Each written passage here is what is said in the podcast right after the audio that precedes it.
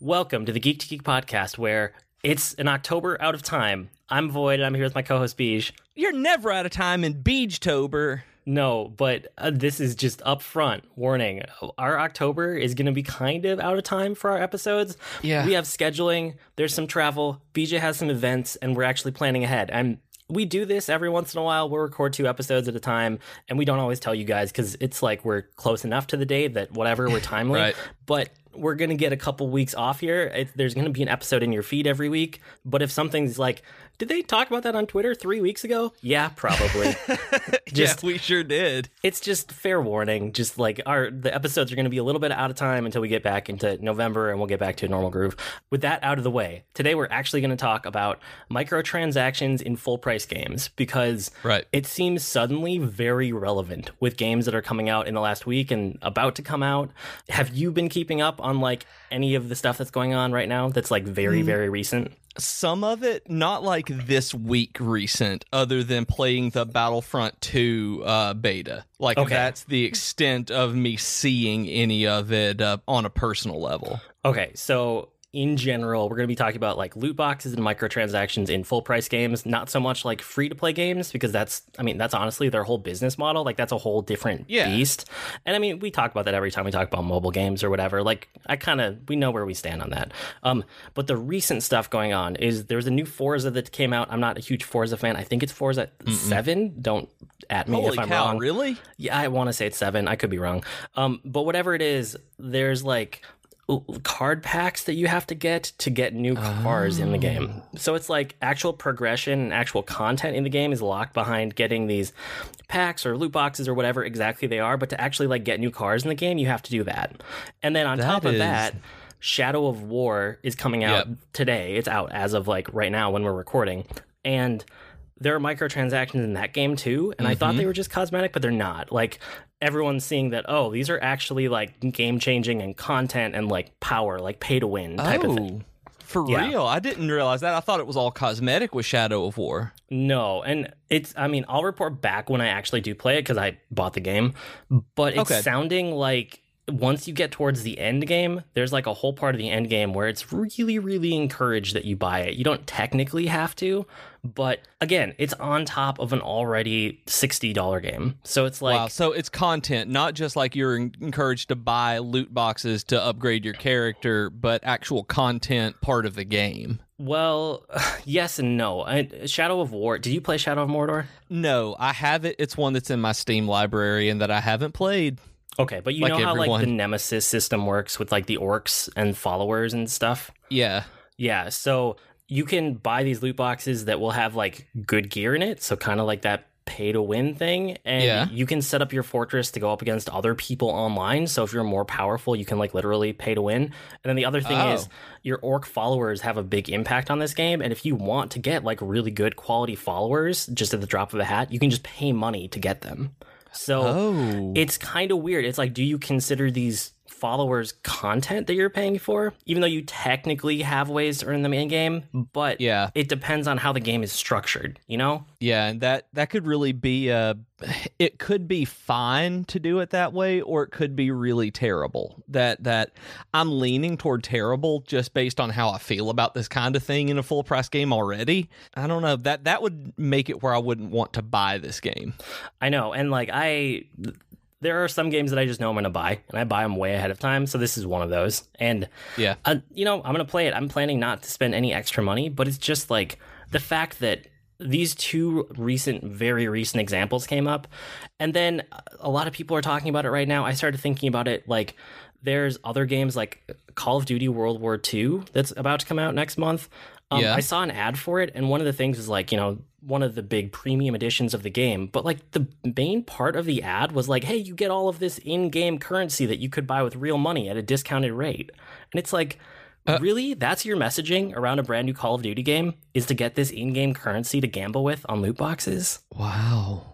That's but to be fair, and, and I say to be fair, uh, in the uh, most hyperbolic way possible, Call of Duty does tend to be very tired these days. People have really seen it all that it's hard to get people really excited about a new COD. So, I mean, they're having a really hard time with marketing, and maybe they're just trying a new angle on it to do something other than, hey guys, new Call of Duty. Right. And I, I guess it's more that, like, with Shadow of War and Forza, especially in the last week or so here, it's like there's this trend that's slowly been building, and these two made it come to a head because suddenly it's like big releases and all these big games coming out, and two games within a, week or two of each other have microtransaction models that just don't feel Yeah. good. They kind of feel exploitive. They kind of feel dirty in a way, you know, like Yeah. give us more money even though you gave us $60.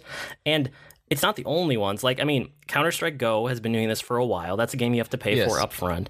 Um, sports games have been doing it for a couple years now. So there's like FIFA, there's Madden. Both of those have some kind of like ultimate team mode where you buy packs of characters, basically.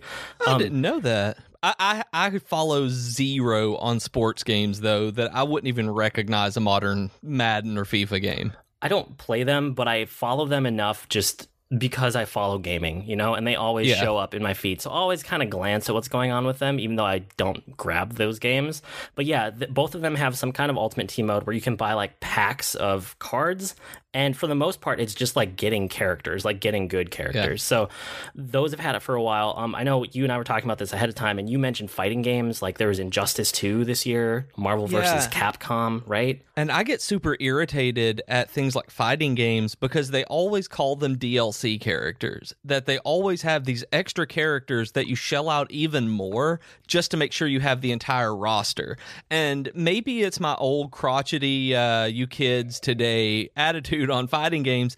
But when I was a kid, we had to unlock the extra characters by beating the game, just beating everybody to death. And now you pay 15 bucks and that's how you get the extra six characters and they constantly release them and that irritates me because I was looking at Marvel vs. Capcom and it was when it was saying all of this stuff at the very end of the demo, I was I was just I don't want to pay $60 for this brand new game and there immediately be DLC booster packs that I have to buy. And yeah, they're not blind packs, they're not boxes, but to me it feels kind of the same way. And the same way with like Mario Kart 8, I think where they called it DLC, but it was really just more packs and characters to have the entire roster that were unlocked in older versions. And I think that's where a lot of it comes for me is that this has not been iterated very well. This is not something that has evolved with the market. They're just taking a marketing ploy or marketing strategy. I shouldn't say a ploy, even though in a full price game I feel like it is. They're taking a marketing strategy for one type of game and applying it to one without actually adapting it. And that's why I get so irritated at it. That DLC is not adding two tracks to Mario Kart. DLC is adding a new game mode like uh um a return to rapture in BioShock Infinite or something along those lines. See, I I might argue with you a little there because like it's not really a marketing strategy so much as like a business model applied to it. Um, That's fair. That's fair. I- Wrong term. You're absolutely right. Business model is what I was looking for. okay, but that aside, like I think paying for actual like tracks. That feels like content to me. Like, I, I might not pay for it in a game, but if it's there, I don't mind it as much. Just like how I was saying the other week about Final Fantasy 15, like, Yeah. all of those like new character content i don't mind that those are there like i i don't see myself buying them unless Right. eventually i want to go back and buy like everything in one go and replay final fantasy 15 sometime in the future when they're done updating it True. but it doesn't bug me that they're there because it's like actual real content for the game whereas i don't know like you said just like a new character doesn't I mean, maybe if you're a fighting game fan, maybe it's a huge piece of content. I don't know. It just doesn't feel substantial, you know? Yeah, exactly. That's the way it is for me too. It doesn't feel substantial because because I'm not a fighting game guy. Having an extra six characters on the roster that may be a substantial amount of content in the game, but because I'm not that guy, it just feels like okay, here's all of your different colored Yoshis, and it's like that. That's not that doesn't seem like it's worth something for me. But then you have something like Overwatch where I will I give them money that I don't feel bad about giving Overwatch money for loot boxes. And it it is completely un I don't even know what the right word here is, Void. It is I'm unapologetic about giving Blizzard money because I I like that game enough I want to support those developers even though I know they have all the money in the world. And but I I want those cosmetic items. I don't want to pay to win. I felt dirty in Final Fantasy 15 when I realized that the uh, Magitech armor made me not take any damage. That I was having to I was I was god moding through the game and I stopped wearing it. And then uh, th- that came through a DLC pack that I wasn't aware was even DLC. And then uh, in Overwatch I'm just like, oh, this is cosmetic. This is great. Take my money. And uh, I don't know what it is about that for me. I will pay for cosmetic stuff. No, and I wanted to bring that up because Overwatch is one of them that I spend a little bit of amount of money in, and I think it's like if Overwatch came out with a new character and said I had to pay for it, right? Mm-hmm. Or if Overwatch came out with new maps or a new mode and said you have to pay for these, I would be upset by that. But because I paid my upfront money and all the new pieces of actual content that they get, I just get right, right. Like it's it's already paid for. So I bought Overwatch. I played like, I don't know how much in those first two or three weeks, like 40, 60 hours, something like that. And then, I don't doubt it was more than that. yeah. You know, after those first like two or three weeks, I gave them another 10 bucks because I was like, you know what? I'm loving this game. I'd love to get yep. a couple more skins. I just want to show them that, hey, I support this because it's such a good game. And I threw a couple bucks their way because it yep. didn't matter, right? It wasn't content, it wasn't power that I was buying. It was just, I just want to look cool. And like, yep. that's the kind of microtransaction that I'm okay with in a game. Whereas like you and I were talking about Battlefront 2 because we both tried that demo this weekend. Uh-huh. And Battlefront 2 is it's like a not pay to win, but like pay to get power, and that kind of thing really bugs me. So, did it, you it notice did this too. at all, or did you not play enough yeah. to really? No, I, I got through some of the boxes that I was doing. I played it enough that I I just don't think it's my kind of game that you and I were talking about it on Twitter a little bit. I was talking with a couple other people who weren't you, and it just it, it's not my kind of game. Maybe I'm not that kind of first person shooter kind of game because it's not the arcadey type of first person shooter yeah, that it felt so much like it felt so much like Call of Duty that I didn't feel the Star Wars in it, even though there was a lot of Star Wars there. But it doesn't even remind get... me of Call of Duty. It reminds me of like Battlefield. And to me, Battlefield and um, Call of Duty, they are synonymous and exactly the same in my mind. Ooh, I know people who would fight you over that. They, oh, I know they will. Don't get me wrong. I am aware that that statement is based entirely out of ignorance on my part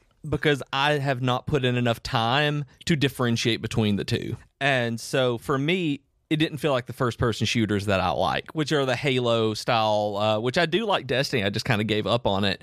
And Overwatch. I love that kind of first person shooter. And so when I was getting in this, and then I saw the cards, and I was like, cool, new stuff. And I realized that I was opening these packs, that my guns got stronger, and I was trading out different abilities, and that my mind immediately clicked into, oh, some of these abilities I'm going to have and they're not and this is going to be awful later on. That yeah, it was it an, just an immediate balance out the window. Yeah, and for a competitive game like that, I just I don't want to be a part of that. I guess it's uh, it, it, that's the part that's not fun to me. I like balanced stuff, or at least something that is not giving any heed to if it's balanced or not. You can go absolutely crazy and I'm okay with it, but just let me know that's what you're doing. And it's almost like the, the way I would f- assume this is going is they're trying to keep everything balanced, but they're going to be unable to. Yeah, and it's like uh, in those type of games, it feels like the balance is there at the very lowest level, like day one right. when everyone starts and no one has cards, that's probably a pretty balanced game. Yeah, and I'm then, assuming it is. And then if you give it like two, three weeks, and then you go to the very top tier of players who have literally everything unlocked, that's probably uh-huh. balanced also.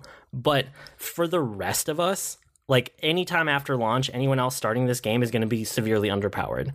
And uh-huh. for everyone else who just wants to dabble in the game, like you and me, like we're just going to be caught in that middle ground where there's just players that are going to be better than us because they have spent time in the game, not skill wise, but because like they have in game currency and they bought stuff.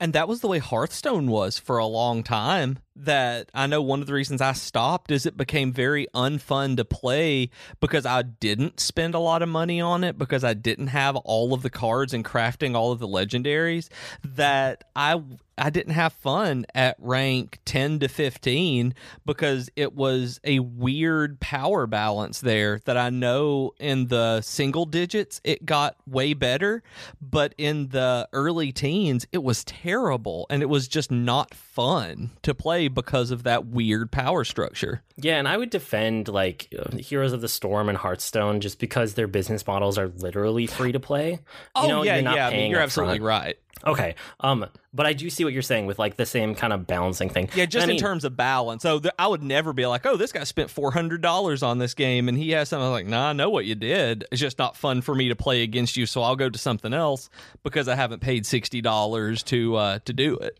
Right. And like uh, with Battlefront 2, one of the good examples I saw that w- I was just like, uh, like that. This is the thing is, me personally with Battlefront 2, uh, it's fine. You know, it's more the trend Right. in the industry that bugs me because I know how I'm going to play Battlefront 2. I'm going to get it. I'm going to play the single player content once. That's why I'm really buying the game.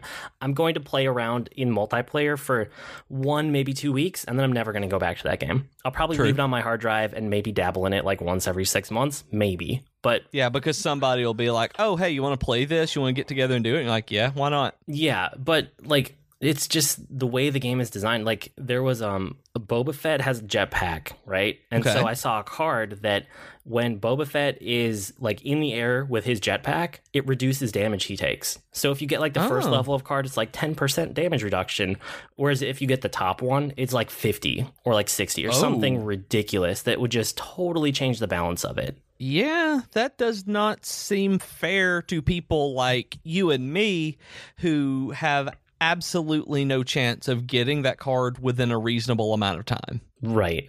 And I guess one of the other things that I wanted to touch on, besides just picking out individual games, was like, especially with loot boxes, right? And there are different schemes for loot boxes, whether it's a card pack that you don't know what's in it, or a loot box that you get in the game and then you have to buy a key to open it, or if you're just straight up buying loot boxes like Overwatch. At some point, isn't that just gambling? Like, Yeah. seriously like we have gambling laws in the united states right?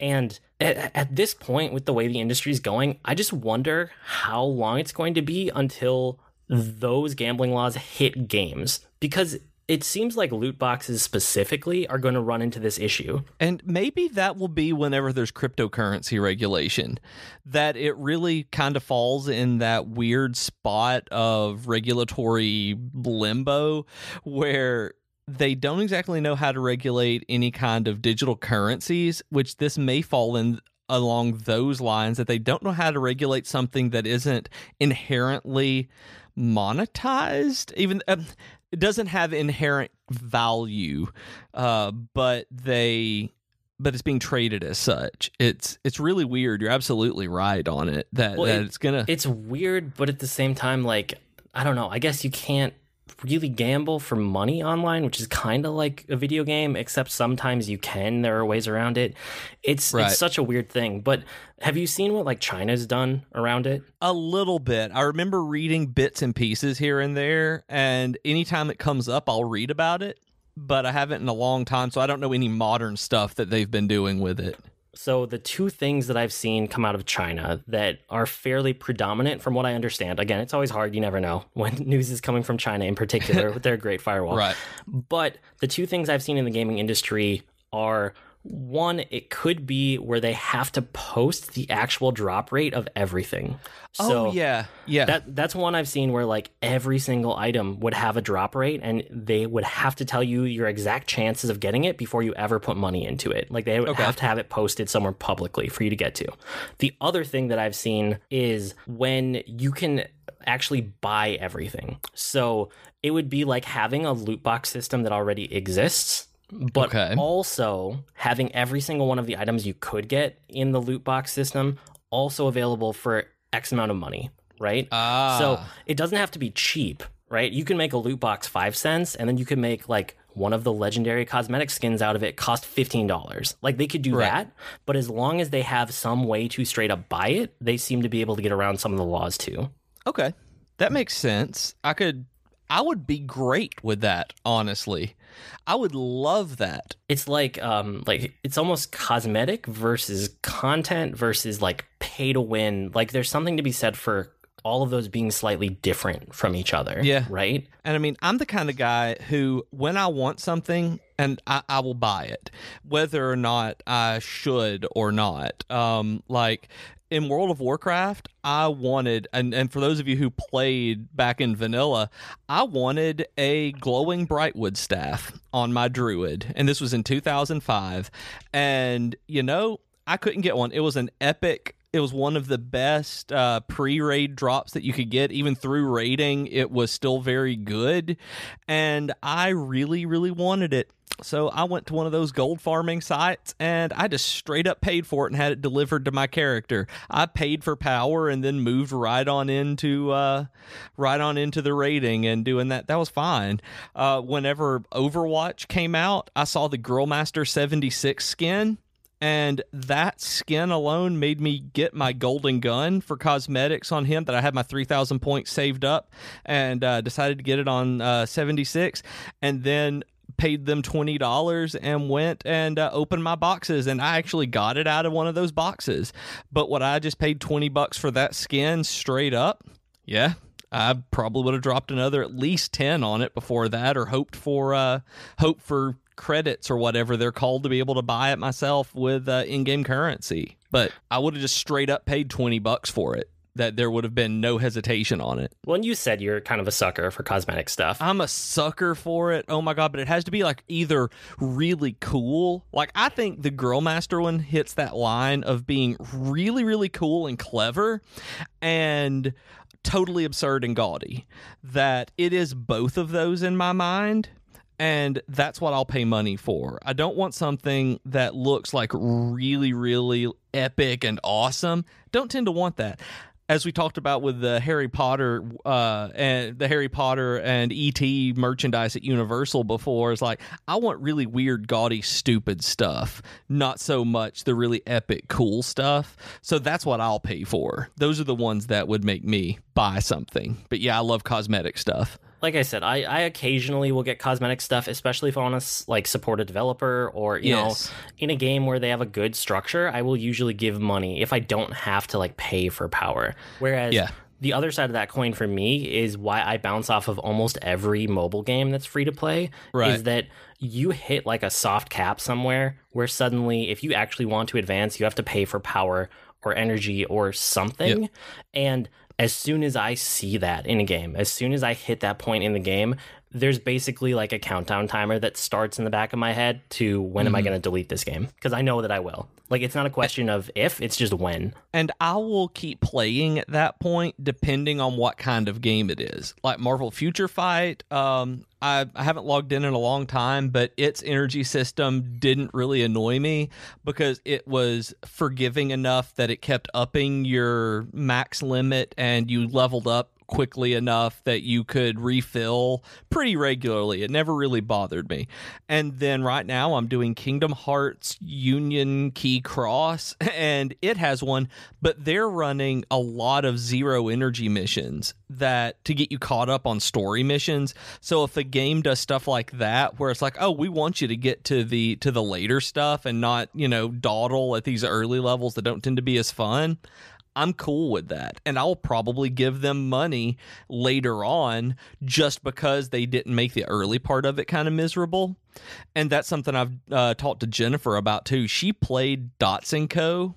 a lot, like a lot, a lot, a lot, a lot, a lot. A lot, and like you and I play other stuff, uh, but like she would be pulling th- her phone out because she just loved this game, and it was crazy how much she loved it. And she would get, like get on and send me energy, so because it's one of those where you do it for your friends on Facebook, and so I would open the game just to send her an extra game's worth of energy, and uh, and then log off. And at one point, she was like, "I'm out of energy and I gotta wait ah seven minutes ah," and I was like. Just give them money. I was like, you have put in dozens and dozens, if not over a hundred hours of just sitting here playing this game that you love for free support them. They have made something that you like, that you that you love and have gotten a lot of entertainment.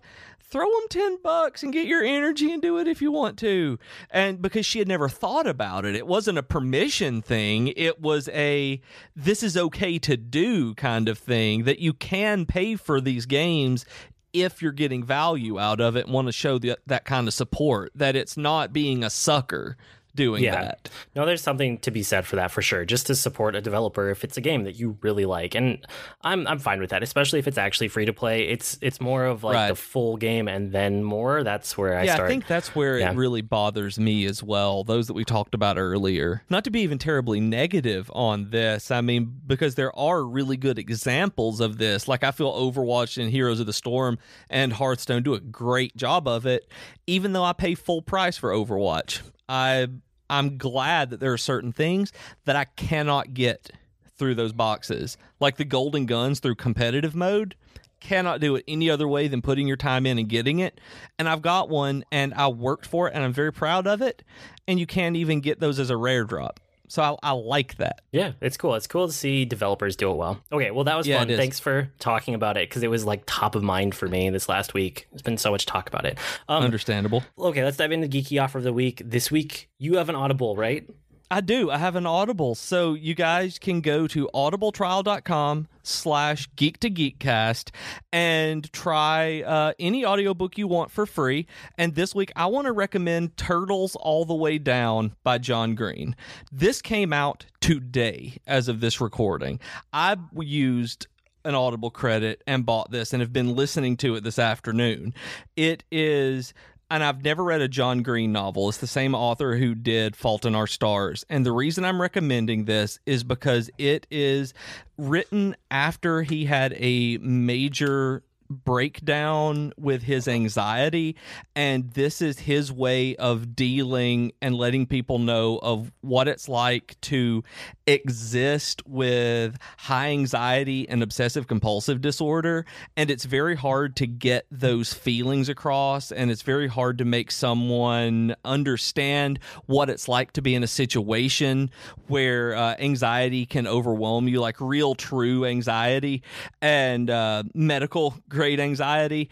And the reviews that I've read of this are that he really does that. So I wanted to put this in people's minds because I think it's really important that when someone says they're panicking, that uh, that doesn't mean they're freaking out a little bit and can calm down. That it's actually something there. So this is a very important topic, and I'm really glad that John Green uh, has put this forward and found a way to say it, say something that it's not very easy to say. So I'm listening to it right now because uh, I have anxiety pretty badly and uh, want to talk about it and get it out in the open a lot more. And so I want you to listen to this as well for free by going to audibletrial.com slash geek to geekcast. Cool. That sounds like a good recommendation for the topic for sure.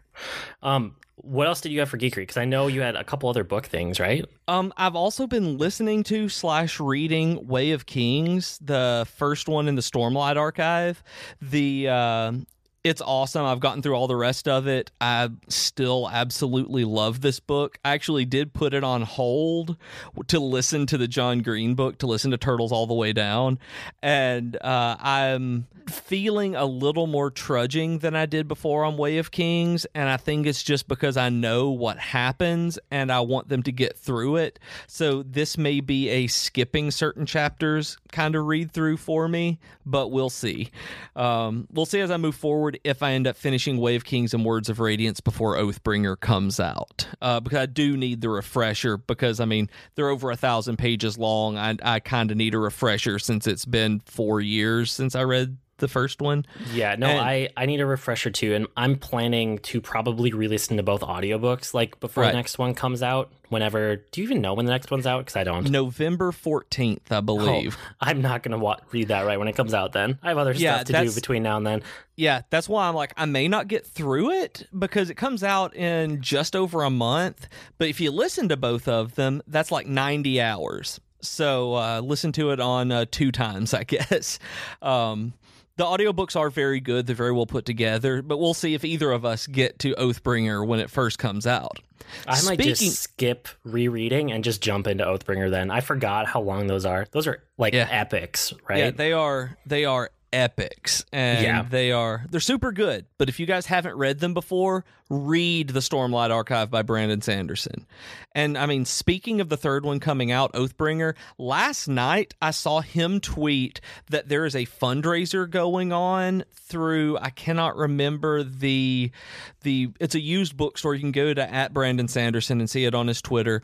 But there is a a used bookstore where he's doing a signing of Oathbringer hard copies, uh, hardcovers that you can get personalized uh, by Brandon Sanderson for five dollars over the cover price. So I was like, "Oh yeah, Beat you gonna buy that?" And I did. I bought myself a uh, personalized signed copy of Oathbringer uh, to uh, to be delivered to me uh, at some point uh, uh, around the release of it.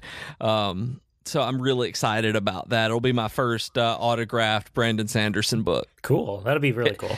and there are only 1100 of them that they're doing for that one i mean there are going to be other other uh other signed copies and autographs but i got i super geeked out that i'm like i'm to go ahead and buy this for with 1100 and as much as i love this dude i i want this book signed that says to BJ in it, so I, I had to do it. And I thought about doing something like something weird, ma- making him call me a geek sprint or something, but I figured that was a little over the top. Do you have anything else? But no, I think that's it for this week. I'll split the rest of it into the other one, so you guys will know what I'm doing next week.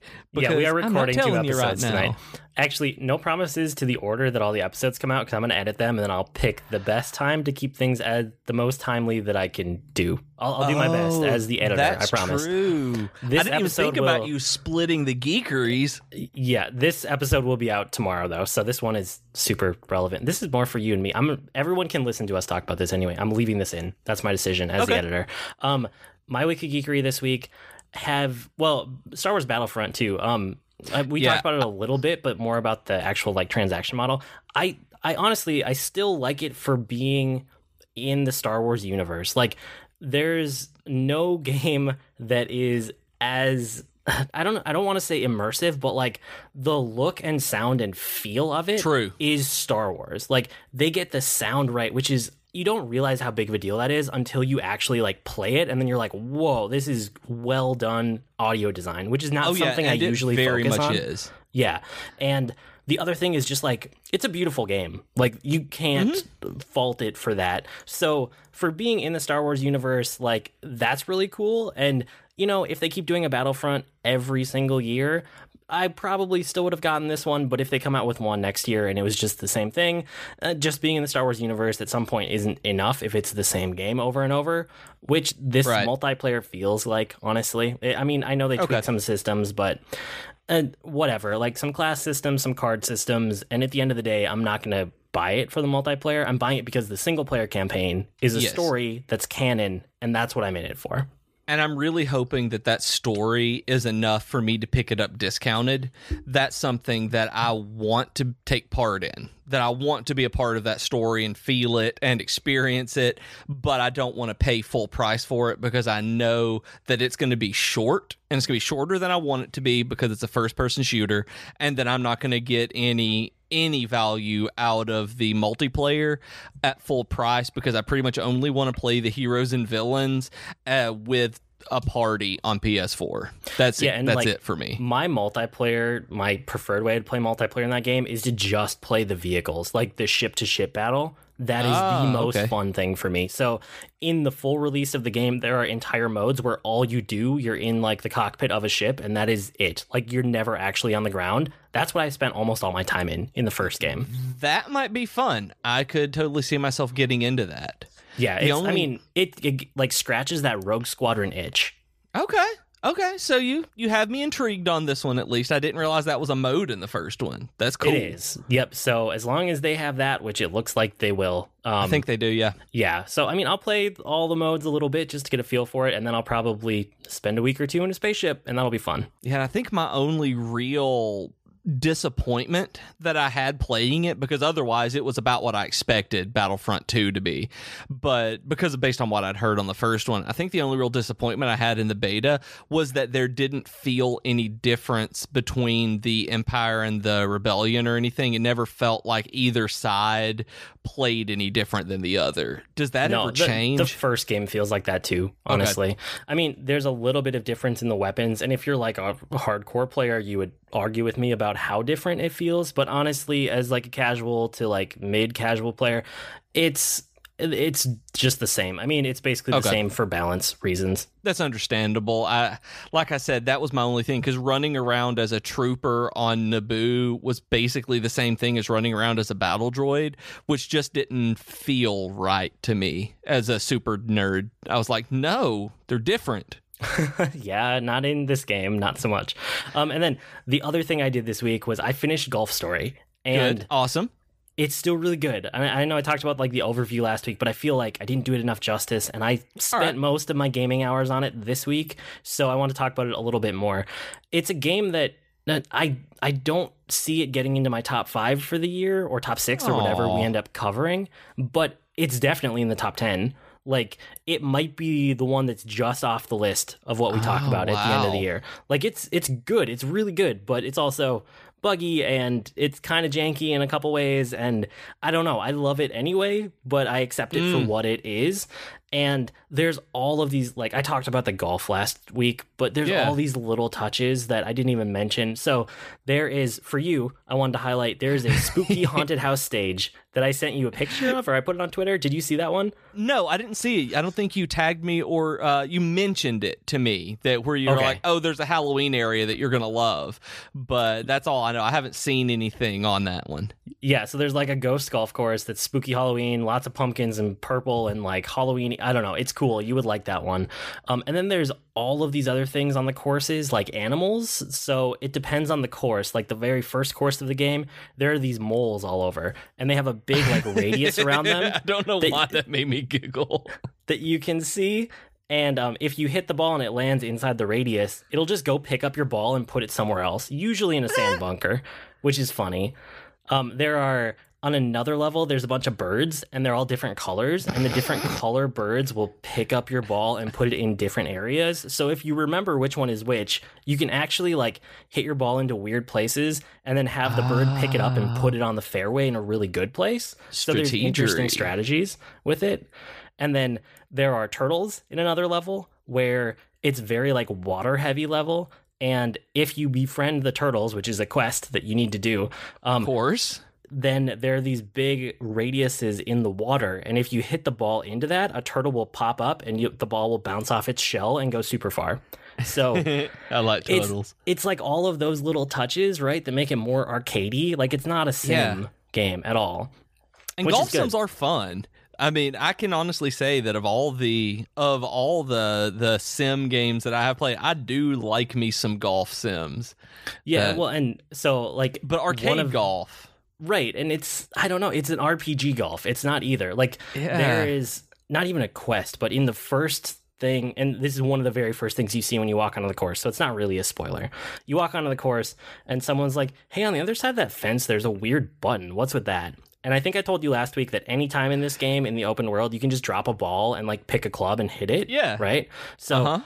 if you see that button and you drop a golf ball and you hit it onto the button, the button will get pressed down and you'll hear a click and it's like that did something. So if you find all of those around the first course, that's like you know the open world exploration part of the course uh-huh. um, you unlock this building and it'll light up like there's these green lights on it that will light up and then right. if you try to walk up to the building there's these two bouncers that won't let you get past so what you have to do is there's a little hole in it and you have to like put your ball into that hole course. on the side of the building, and that will let the bouncers be like, "Oh, that's impressive. You can get past here and go in there." And then if you go inside, you walk in, and it's these scientists who have designed a mini golf course. Awesome. So there's mini golf in the game. And I mean, there are other things too. Like there's a drone, like you can drop golf balls from a drone that's a mini game. um, there's a really like pretty in-depth disc golf thing that you can play that's on a bunch of courses like Huh. these disc golfers that don't get along with the real golfers and once you find a disc or buy it or pick it up or whatever you can go and play with them and it controls entirely differently but it's still really fun and really cool to do so Weird. all these little things oh oh and you can throw a golf ball at anyone you want Like just throw it. Like, hey, what's up, guy? Bam. that is exactly what you can do yes and I would almost so do everyone that all the in the time. game will react and like say something to you about it Do you get reputation for doing that to people? Like, is it one of those games where they've made it like if you hit hundred people with a golf ball, they run around and call you Golfing McBallerson or something? No, not really. The only reputation you get is like through the story mode. And I think I told Ah. you last week, but it's funny because everyone's like, your swing is horrible, but for some Uh-huh. reason it works. And that throughout the entire game, even after I beat it, like that holds true through the whole thing and it never really stops being funny. That's awesome. And this is Yeah. Switch only, right? There's not a Steam version or anything. No, it's Switch exclusive. I don't know if it's forever, but for right now, it's Switch exclusive. And again, it's buggy, but it's not like horribly buggy. Like I, you know, you you have to crash the game sometimes and you'll lose like a minute or two of progress, but Yeah. not it's not I never lost half an hour or an hour of progress, right? Or even 10 minutes of progress. It was literally like a minute, maybe 2. So Ah, okay. it never really bugged me, but keep that in mind if you're going to pick it up. So that was that was my main weekly geekery is that I beat Golf Story and I loved it. And I did look at your Twitter just now to see the Halloween course, and it does look really awesome. Okay, good, good. Oh, I think that's about it. Um, you can write to us with comments, suggestions, or feedback. Our email address is geek2geekcast at gmail.com or reach us on Twitter at geek2geekcast. We also have longer discussion threads on the subreddit at reddit.com slash r slash geek2geekcast. And we're on Slack too, so if you prefer that kind of conversation, you can go to slack.geek2geekcast.com and kill a few minutes of your workday with us. And remember, we are part of a podcast network, so that if you want to, to listen to everybody, you can head over to geek2geekcast.com to see if any of our shows tickle your fancy. I blog at agreenmushroom.com and you can find me at grnmushroom. That's green mushroom without the E's on Twitter. And I'm on Twitter as at Professor Beej, that's Beej with two E's, and I blog at geekfitness.net. We've been Voin Beej with your Geek to Geek podcast. That'll do it for this week. See you next week, geeks. Bye.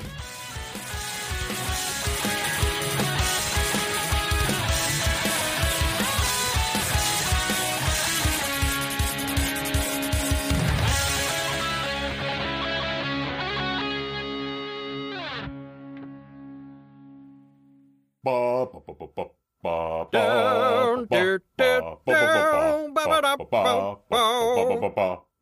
Comics. Hey everyone, this is Rob, your friendly neighborhood comic geek. And this is Liam, the, the languishing, lascivious Liam of Langley. Wow, that was extremely illiterate of you. Well, I try. We are the hosts of the Comic Box, part of the Geek to Geek podcast network. So join us. Bop, bop. Oh, yeah.